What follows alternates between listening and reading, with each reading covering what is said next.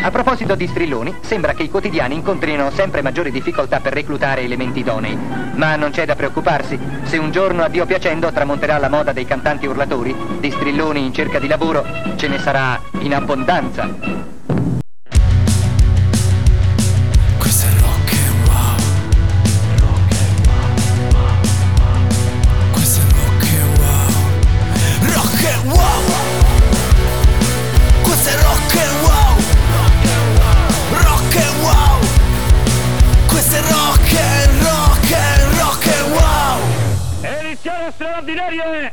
Bentornati amanti del rock! Torna alla strillata con Ark, me medesimo nelle vesti di strillone per raccontare tutto ciò che c'è di nuovo dal mondo del rock. Si parte con un giallo, su chi? Sui Red Hot Chili Peppers.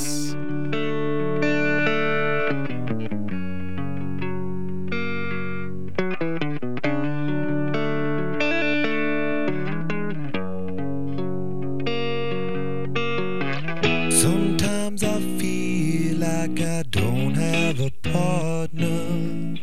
Sometimes I feel like my only friend is the city I live in, the city of angels. Lonely as I am, together we cry.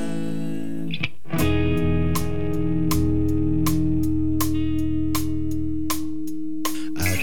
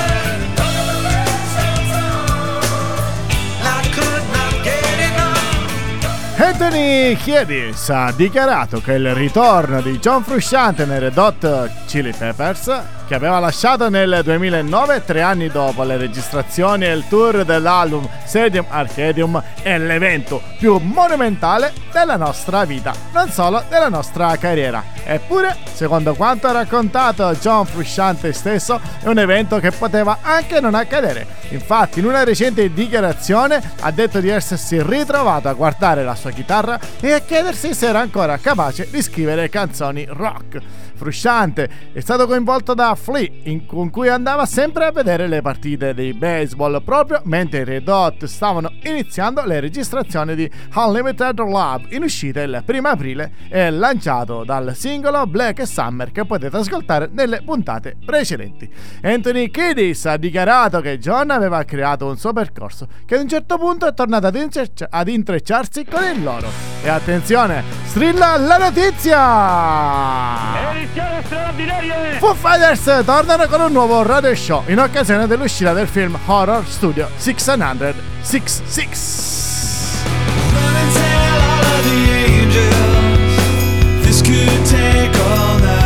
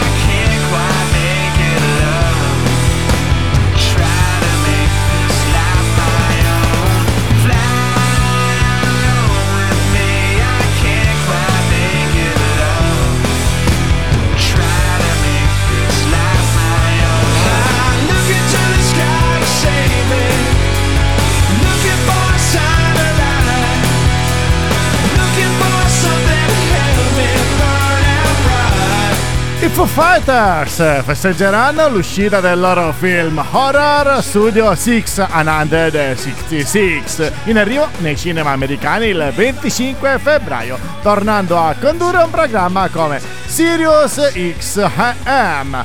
Racconteranno storie, curiosità e aneddoti sulla lavorazione del film. Faranno ascoltare B-side, rarità e concerti dei loro archivi. Ogni membro della band condurrà uno show con ospiti a sorpresa e faranno anche un live esclusivo dal Sirius XM Garage di Los Angeles. La trama di questo splendido film horror è una rivisitazione in chiave comica dell'ultimo periodo della carriera dei Foo Fighters. Dopo decenni di videoclip comici e documentari musicali è arrivato il momento per la band di salire ad un altro livello. E che livello? Quello di un film horror comico. Le dichiarazioni di Dave Grohl sono sempre le solite. Strilla la notizia! E come... E di vedere! Ho sempre odiato i Monthly Crew. La risposta dei Nixie Six. I Pearl Jam sono la band più noiosa al mondo.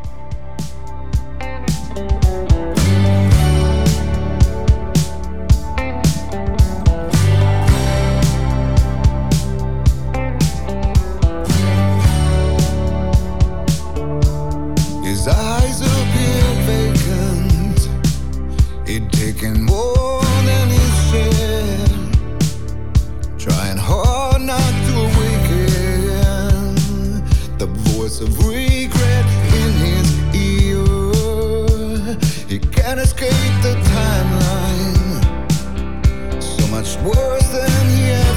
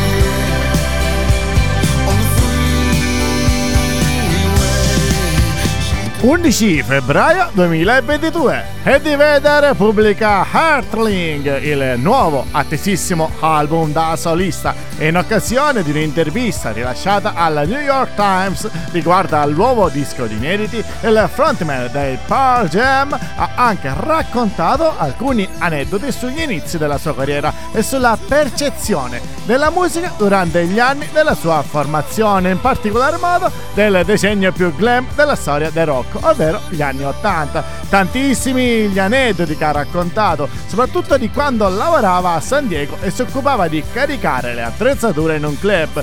Naturalmente finiva per assistere a concerti in cui non avrebbe mai scelto di andare e di vedere band che monopolizzavano MTV alla fine degli anni 80. Ha poi parlato di quelle che odiava in particolare e tra queste, attenzione, c'erano i Girls, Girls, Girls e i Montley Crew. Di queste non sopportava il modo in cui facevano sembrare i ragazzi e odiava il modo in cui faceva apparire le donne. Per lui sembrava tutto così vuoto. Ed ecco immediatamente arrivare la risposta di Nick C6, bassista e fondatore dei Montley Crew. Oggi mi ha fatto ridere leggere quanto il cantante dei Pearl Jam odiasse i Montley Crew. Ora, considerando che sono una delle band più noiose della storia, è una specie di complimento, vero? Questo è Rock and Roll News! Edizione straordinaria! Notizie anche dai Jethro Tull!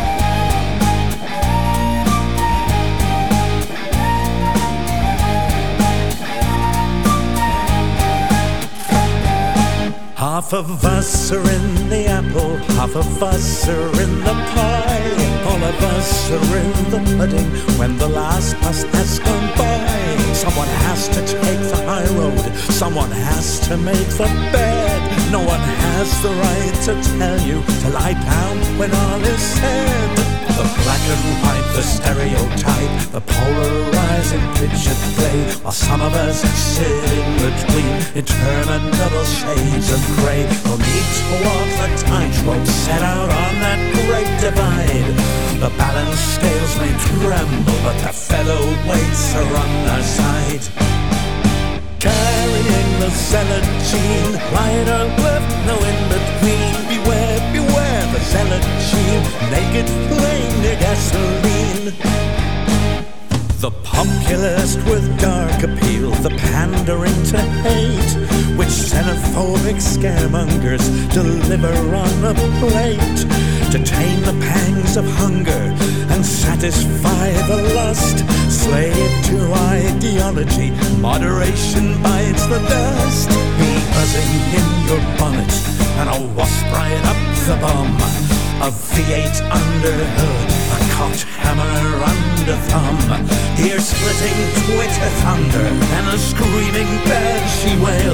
You got too many opinions and a tomcat by the tail. Carrying the zealot's gene, right or left, no in between. Beware, beware the zealot sheen, naked flame near gasoline.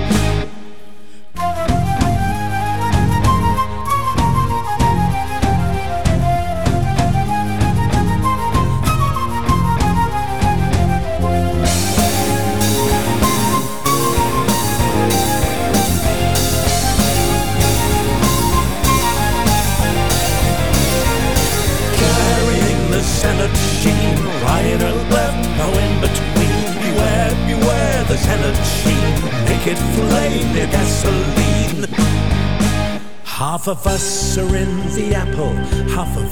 Assenti dalle scene discografiche da oltre 18 anni, seppur impegnati in un'intensa attività live fino all'arrivo della pandemia, i Jethro Tull sono tornati con un nuovo album istituto intitolato The Slut Gene. I Jethro Tull sembrano non voler cambiare musica ancora una volta, ma come la loro storia insegna, non per questo non sapranno sorprendere i fan di vecchia data e trovare nuovi estimatori anche perché Henderson e soci sono risoluti a tornare il prima possibile in tour, tanto da confermare i 5 concerti previsti nei teatri italiani tra il 5 e l'11 febbraio. Tanta, tanta, tanta roba, signore e signori.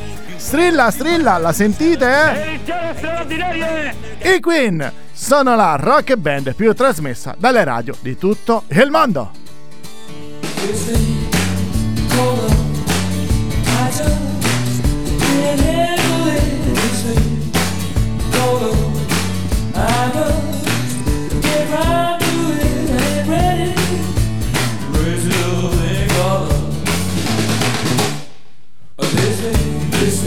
Cola, cola,